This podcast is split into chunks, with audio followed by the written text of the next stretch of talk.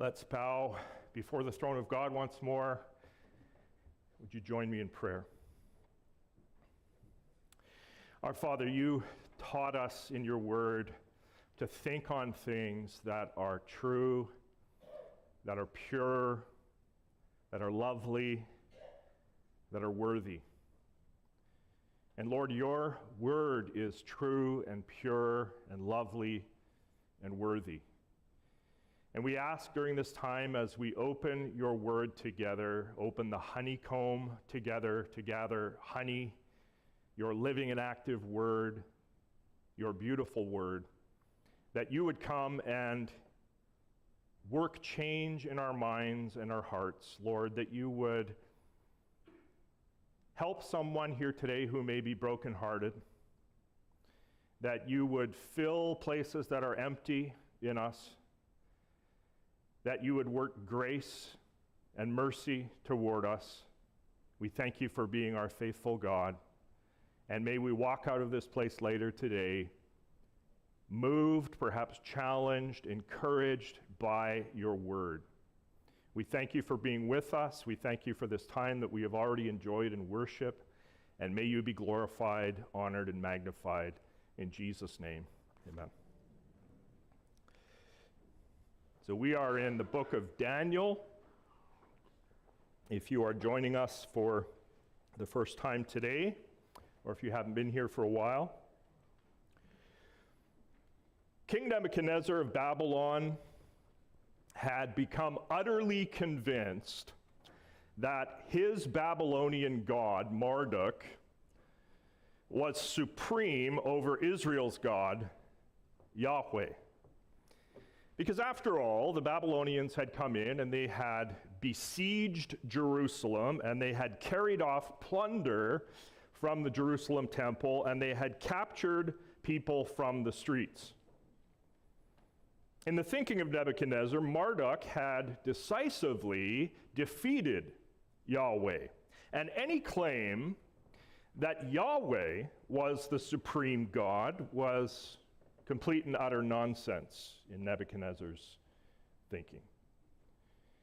Meanwhile, the Israelites who found themselves exiled to Babylon, no doubt, wondered at times where Yahweh was. Where was God? Had, had Yahweh become disinterested in them? Had he left the scene?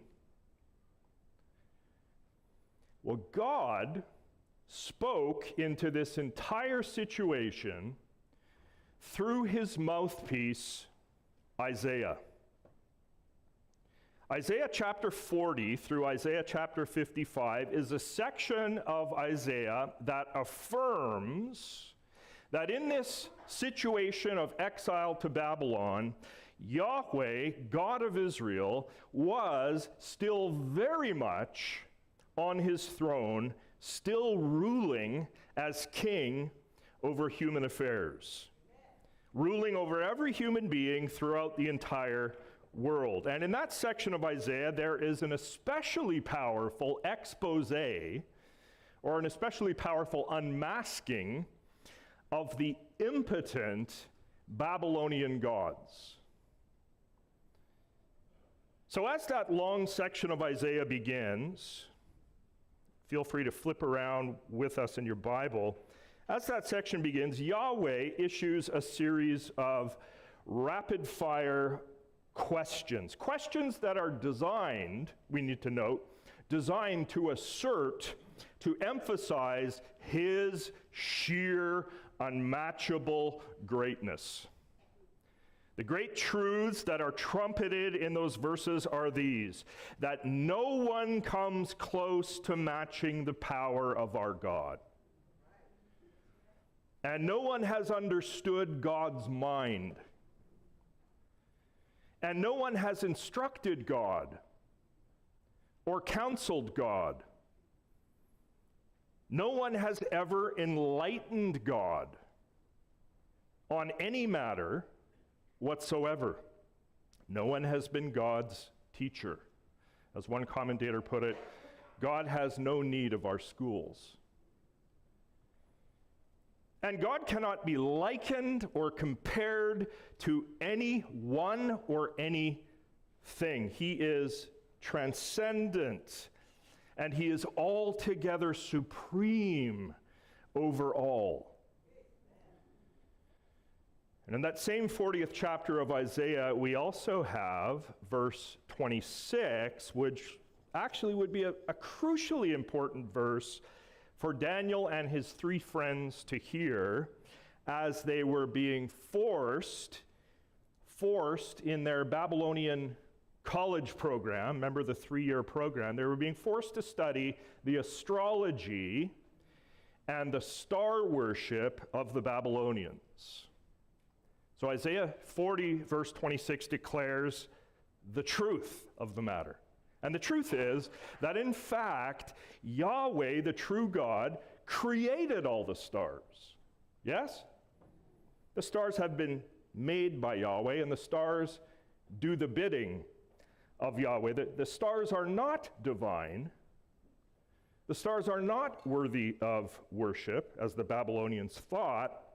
Rather, the stars were created by the one, the true God, Yahweh. And so the verse reads as follows Lift up your eyes on high and see.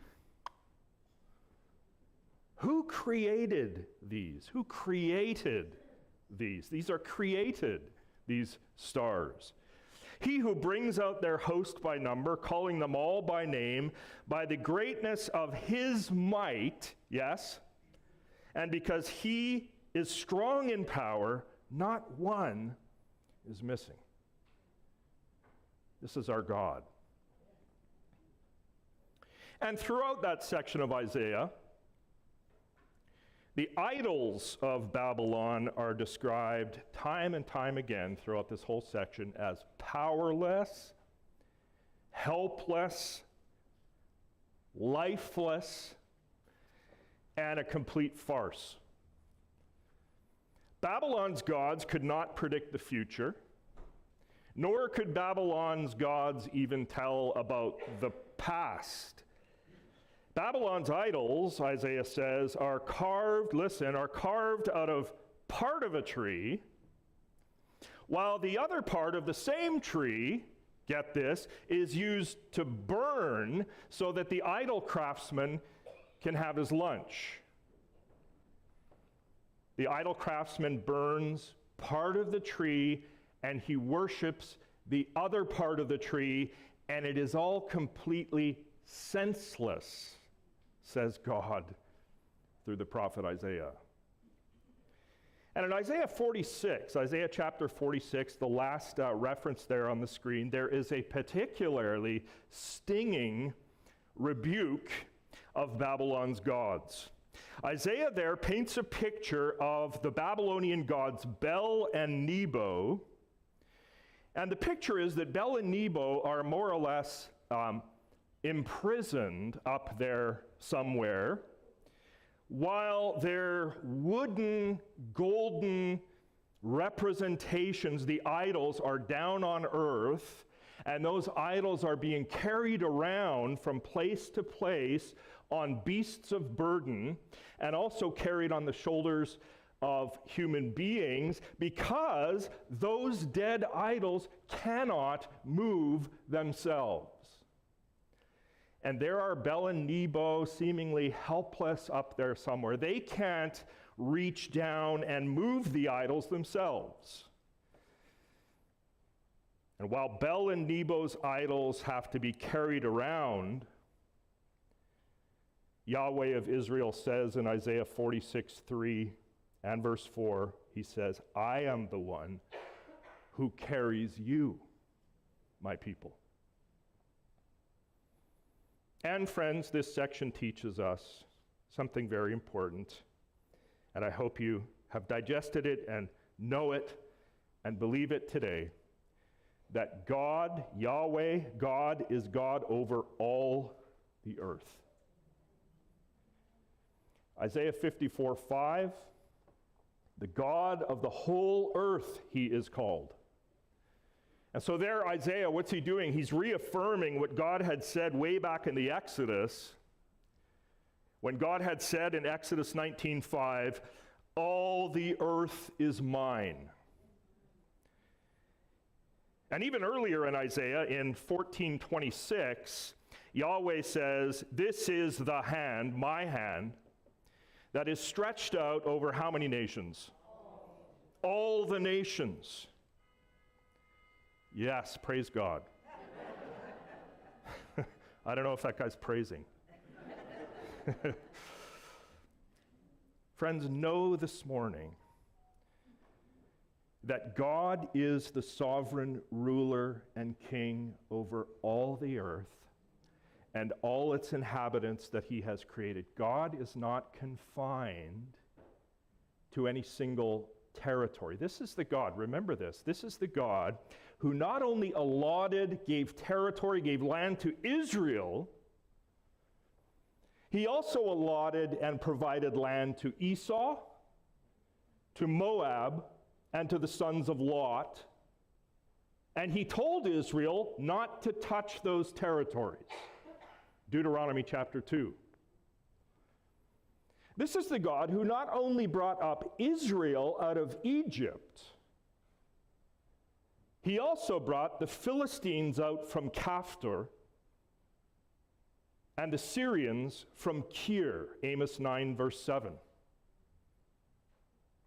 This is the God who not only delivered Israel from their hard master Egypt in what can only be called an inverted exodus, Yahweh also delivered Egypt from their hard master when Egypt cried to the Lord, Isaiah 19. He is the God over the whole earth, yes? He is the God over all nations, sovereign over all, supreme over all, the true God, the one we've come to worship this morning. Now, you're wondering, where's Daniel? We've been in Isaiah. Well, we've been journeying, haven't we? Journeying through the first chapter of Daniel. And although much has been said in this chapter about Daniel and his friends, King Nebuchadnezzar, Ashpenaz, the chief court official, we keep getting these, these little, what I would call firecrackers in the text that focus our attention, friends, on what's really going on. Namely, that God is at work. Yes, God is sovereignly steering the ship. We remember Daniel 1, verse 2.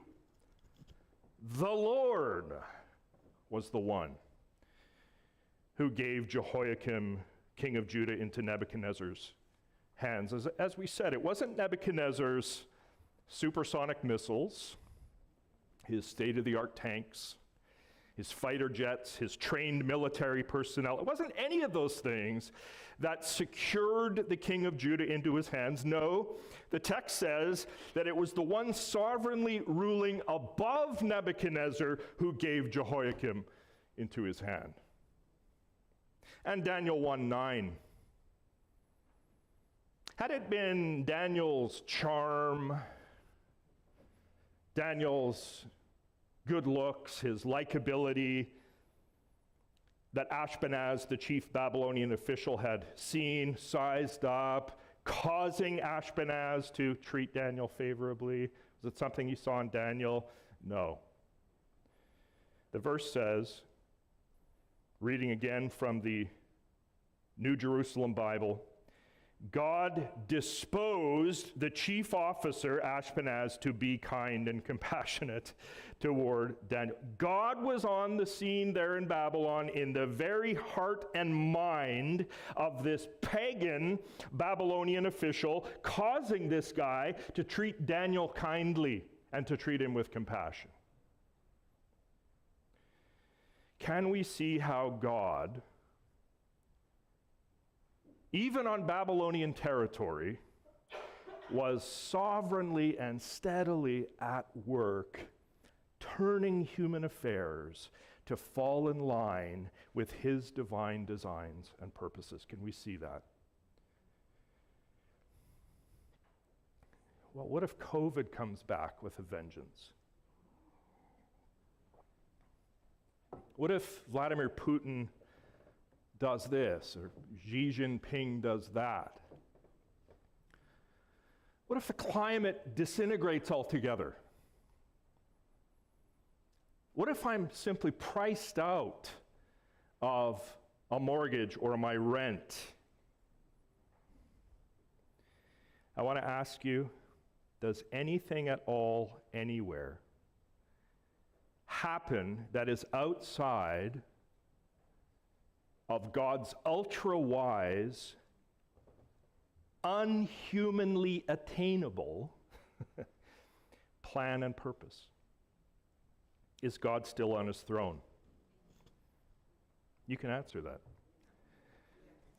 Is, is God good? Yes. Is God far wiser than any of us and all of us together will ever be? Yes. Is the God of Isaiah 40 through 55 still the same God today? Yes. And do we trust him? Amen. All right, so now we're turning to our preaching text. the last five verses of Daniel 1, right away, we have yet another statement about God being supremely, sovereignly at work. Verse 17 As for these four youths, as for Daniel, notice the Jewish names are used here Daniel, Hananiah, Mishael, and Azariah. What happened? How did they get so how did they get so smart, these guys? God gave them, note, learning and skill in all literature and wisdom. And Daniel had understanding in all visions and dreams. Now remember the story. Daniel and his three friends had been agreeable, hadn't they, to this three year Babylonian college program. That's not where they drew their line. They had gone ahead and they had learned the Babylonian star charts, the Babylonian methods of reading sheep livers. They had studied omen texts. They had studied the ancient languages used by the Babylonians, the Akkadian language and the Aramaic language. And through all of it, friends, through all of it, God, we need to see, God ensured that learning and skill and understanding for these boys came from Him. God gave. As these young guys studied this pagan wisdom in Babylon, God made very sure that He formed and He shaped their intellectual growth. All glory went to God. Whatever competences these four obtained, Babylon, Babylon's educational system could not be given credit. Yes? Only God could. God gave them learning and skill in all literature and wisdom. This is, a, this is a great example here of what James tells us in James chapter 1 17, when James says, How many good gifts and how many perfect gifts come from above? Right? Every good gift and every perfect gift is from above, coming down from who? From the Father of lights, with whom there is no variation or shadow due to change. Indeed, friends, it was God's goodness. As Dale Ralph Davis has put it, it's God's goodness that attended, surrounded, and prospered their work, and so explained their success. All glory and praise went to God for the academic success and the growth in knowledge of these four young men. Now, Nebuchadnezzar's aim, what was Nebuchadnezzar's aim? His aim was to socially re engineer these four uh, young men so that they became Babylonians, in effect, who ate Babylonian food, who gained Babylonian knowledge, and who spoke the Babylonian language, and who worshiped Babylonian gods. If Nebuchadnezzar had his way, he'd like Daniel and his friends to simply forget about their defeated God. But God had not been defeated. God had other plans, and his plans overruled Nebuchadnezzar's plans. And again, we need to remind ourselves the notices in this chapter just shout all this, don't they? God gave Jehoiakim into Nebuchadnezzar's hand. God gave Daniel and his friends the kind, the compassionate disposition of the chief Babylonian official. God made sure that Daniel and his friends, on their fruit and vegetable diet, appeared healthier and more robust than the other youths who were dining on the horse meat and drinking the Babylonian wine. And now God gave Daniel and his friends their competences and their intellectual vigor. And God worked all of this, friends, He worked all of this effortlessly, effortlessly in keeping with His purposes for His world. God was triumphing here, and we need to know this morning that God always triumphs. Did you know that? God always try. He is triumphing right now in 2023 in your life, even if you can't see it. The end of verse 17 tells us, oh, I'm way behind, or I'm way ahead. Sorry, let me go back here. Yes, there it is tells us that Daniel in particular, so Daniel amongst the four men, had understanding in all visions and dreams. Of course, Daniel's God given abilities here are going to become very important in chapter 2, okay? Um, just as the Spirit of God, notice, as the Spirit of God worked through Joseph, when Joseph interpreted the dream of Pharaoh on Egyptian soil, Genesis 41. So the Spirit of God through Daniel is going to interpret Nebuchadnezzar's dream on Babylonian soil. But for now, we'll come back to that in coming weeks. Let's move on now to verses 18 and 19. At the end of the time, so that is at the close of the three year Babylonian college program, when the king had commanded that they should be brought in, the chief of the eunuchs, so this is our chief official Ashpenaz again, brought them in before Nebuchadnezzar. So there they are before the king. King is presumably sitting on his throne. And the king spoke with them, and among all of them, none was found like Daniel, Hananiah, Mishael, and Azariah. Therefore, they stood before the king. Now, notice very carefully, friends, that last sentence of the verse Therefore, they stood before the king. I think probably a more helpful uh, translation of this sentence is the one that we have in the New American Standard Bible. They entered the king's personal service. Or, New Jerusalem Bible, they became members of the king's court. So the idea here is that Daniel and his three friends now are given official jobs in Nebuchadnezzar's kingdom. Now, I want you to ponder this with me for just a minute, okay? Think of this. It was these four guys who had contravened Nebuchadnezzar's orders, right? By refusing to eat his food and drink. And we suggested last Sunday that their refusal among other things, we suggested three different things that are probably happening there. Why did they refuse? Their refusal of Nebuchadnezzar's buffet, for one thing, was a way of saying, we won't enter into a covenant with Nebuchadnezzar. Our covenant loyalties are with Yahweh, King of the universe, and not this human king, Nebuchadnezzar. They had carried out that very risky refusal. It was a risky refusal, but they carried it out. And now it's these four young men who are promoted to Nebuchadnezzar's personal service. And we ask, how in the world has this happened? Well, it's happened by the overruling, super ruling hand of God. Yes? God is the one, friends, who gave Judah's king into Nebuchadnezzar's hand. God is the one who made Ashpenaz favorably disposed to Daniel and his friends. God is the one who ensured fatness of flesh, a healthy countenance in these boys as they ate their asparagus. God is the one who gave intellectual vigor to these boys, and now it is God who installs them in the Babylonian court so that his mercies and his glory can go international once again.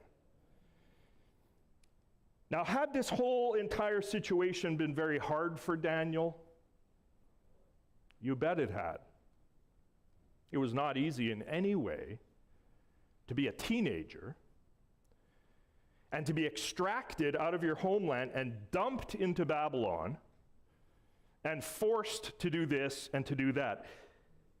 But God's work, listen, God's work was higher.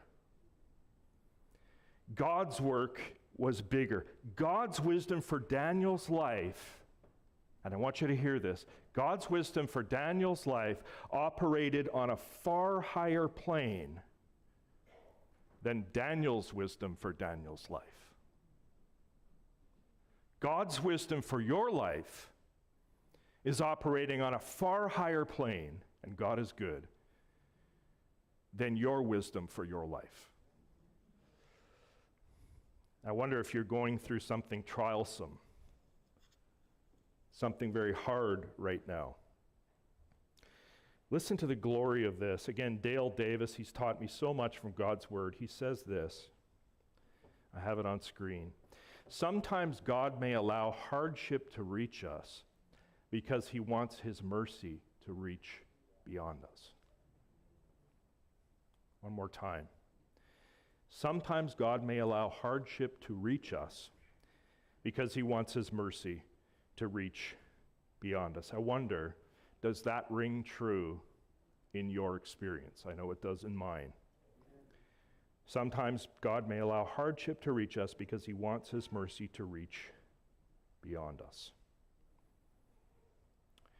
God leadeth true, I will not question. Though through the valley I shall go, though I should pass through clouds of trial and drink the cup of human woe, God's way is best, heart. Cease thy struggling to see and know and understand. Forsake thy fears and doubts, but trusting, submit thyself into his hand. Let's go to verse 20. And in every matter, didn't matter what the matter was. In every matter of wisdom and understanding about which the king inquired of them. And here comes some good ancient Near Eastern hyperbole.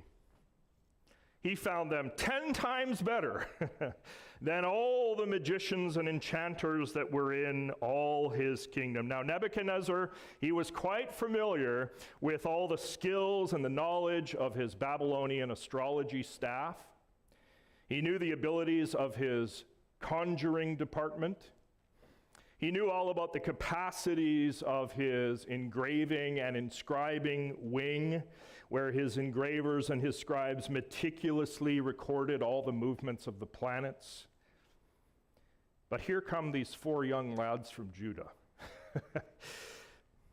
and Nebuchadnezzar, we could say, his mind is completely blown as he sees the wisdom and the learning in these four teenagers. They are 10 times better than his Babylonian staff. They are miles ahead. They are markedly, decisively better than the rest. And I ask you again, friends, whose fingerprints are all over this entire situation? God's are.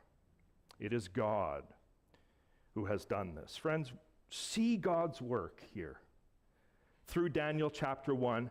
Take it to heart in your own life and in your own situation. Consider our super ruling king. Imagine the scene. One day, Daniel's heart rate soared. Have you ever had your heart rate speed up suddenly out of fear? His heart rate soared, and he had a, a fight or flight reaction. He was so traumatized now when he saw the Babylonian soldiers on the streets of Jerusalem, and they're heading straight for him. There was no escape. He was grabbed by the arms, he was shipped off to Babylon.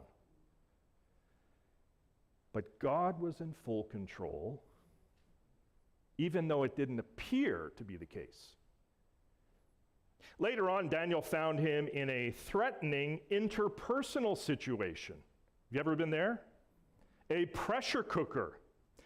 He could not go against his conscience.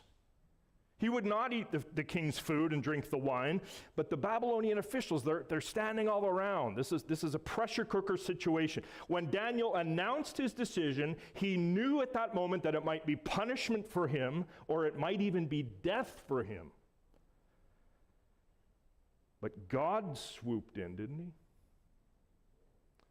And God supernaturally created a favorable and kind relationship with those Babylonian officials. God was in control. All throughout the story of our lives, God, our good God, is in full control.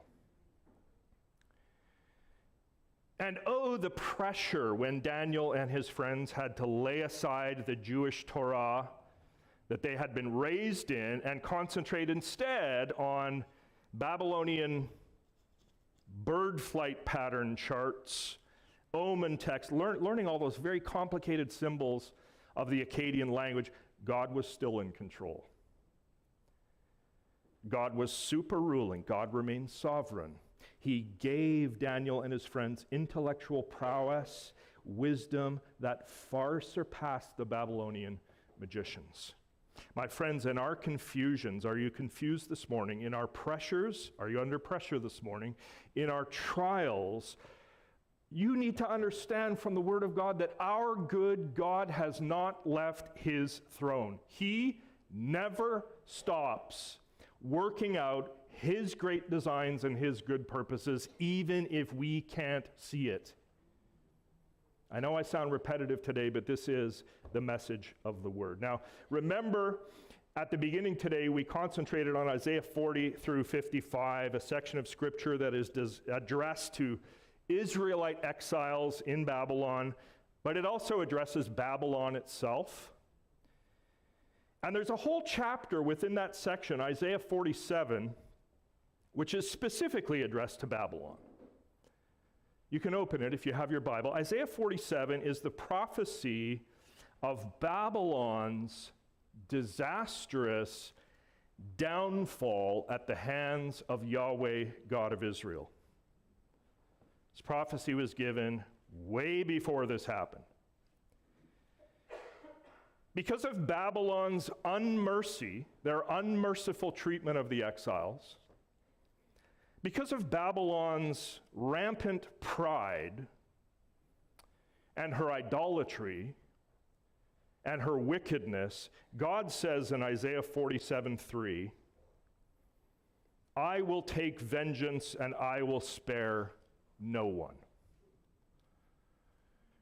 That's not the kind of verse that you see when you go to a, if there are still Christian bookstores, that you see on a nice coffee mug. I will take vengeance and I will spare no one. And it happened. It happened. This 10th dynasty of Babylon, of which Nebuchadnezzar was the second of six kings, eventually disintegrated and was defeated by the Persians. Cyrus of Persia conquered Babylon in 539 BC. Cyrus of Persia is prophesied in this very section of Isaiah. Our final verse today, notice the final verse reads as follows. I want you to read this carefully with me. And Daniel was there, where? In Babylon, until the first year of King Cyrus So, right here, the story hits. I'm going to age myself thinking of a, a, a, tape recorder with a fast forward button, right? But it fast forwards here temporarily, taking us all the way to the end of Babylonian rule, to the first year of Persian rule under King Cyrus. So, what this verse is telling us is that Daniel was there in Babylon, get this, for roughly six and a half decades until Cyrus of Persia came and defeated Babylon. What this verse is telling us is that Daniel was there in Babylon to witness the rise and the fall of a whole succession of Babylonian kings King Nebuchadnezzar, then King Evil Merodach, then King Nergal Sharezer, then King Labashi Marduk, and King Nabonidus. Boy, I got through that. Friends, what this verse is telling us is that Daniel, the man of God, fragile like we are, the servant of God, outlasted the kingdom of Babylon that had captured him in the first place. It's not by accident that Daniel 1 starts, doesn't it? It starts with powerful Babylon overrunning Israel, right? When God gave Jehoiakim into the hand of Nebuchadnezzar, and Daniel 1 ends right here with Babylon crumbled. Again, by whose hand? By the hand of God through Persia. The first year of Persian rule came at last. Babylon and Babylonian rule was now just a memory, and Daniel was then 80 years old.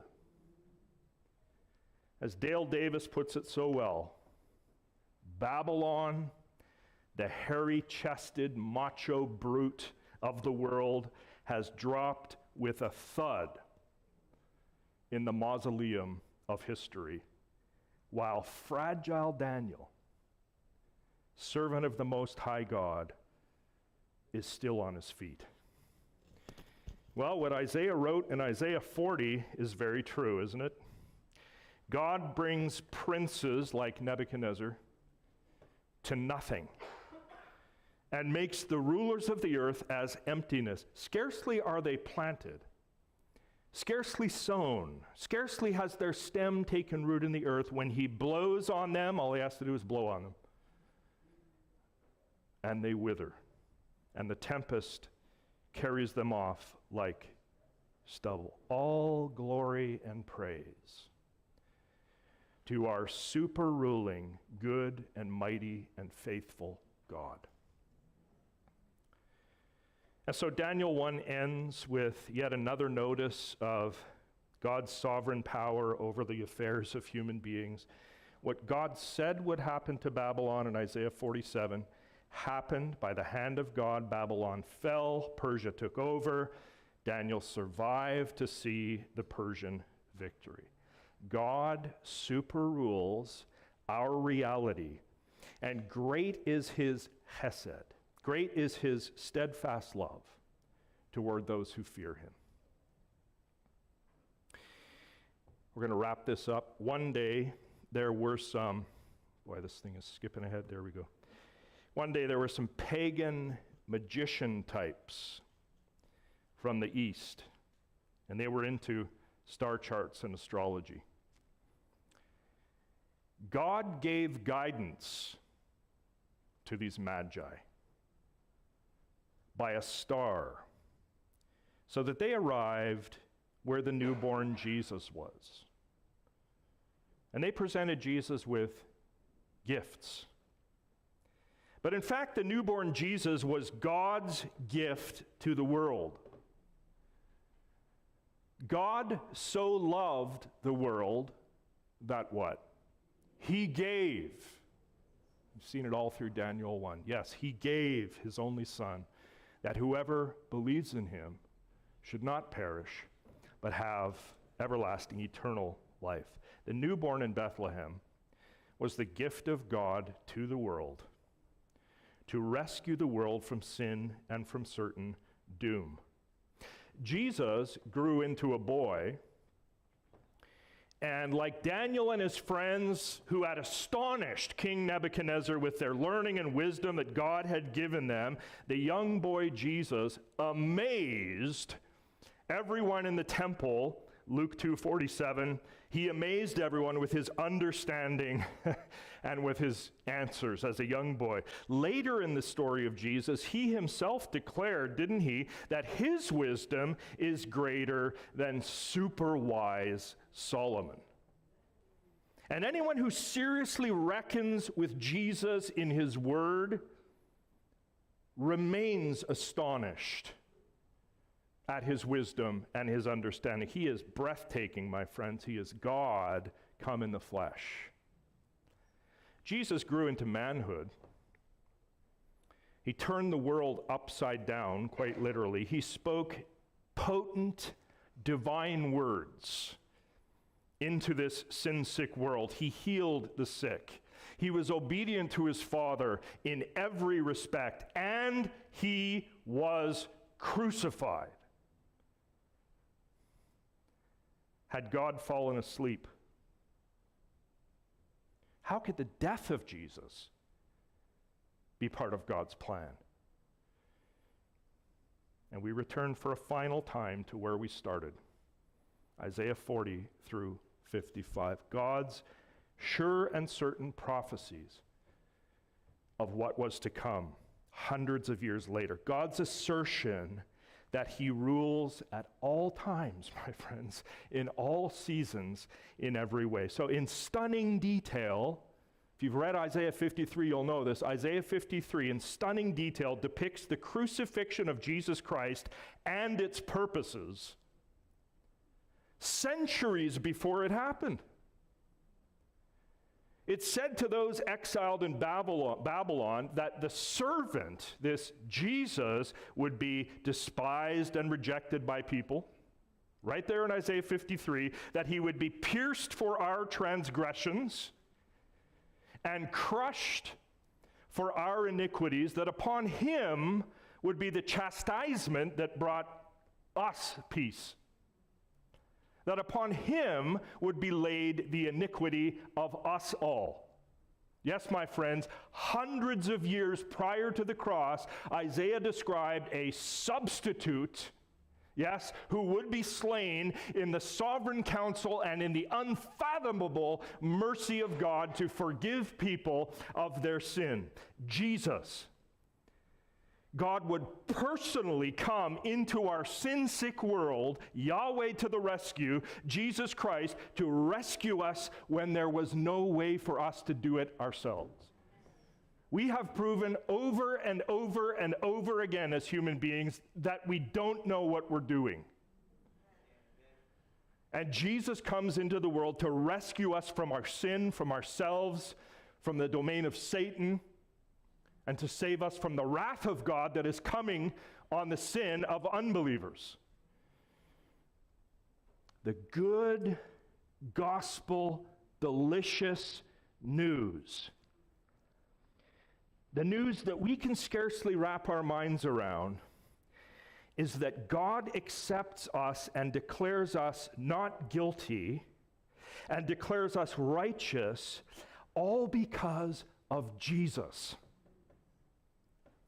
all because of his shed blood in our place and his resurrection from the dead.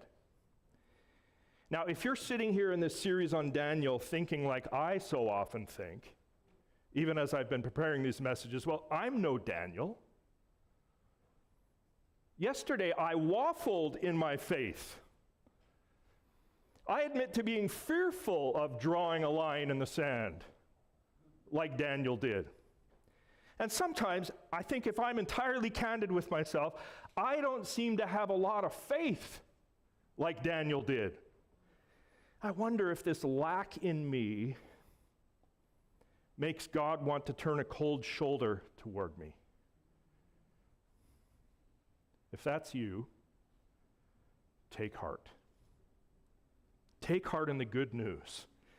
Take heart in the gospel Even as God is working to transform you, isn't He, into a faith filled, courageous person, person, take heart that your status in the eyes of God, your acceptance in His sight, is not based on your performance.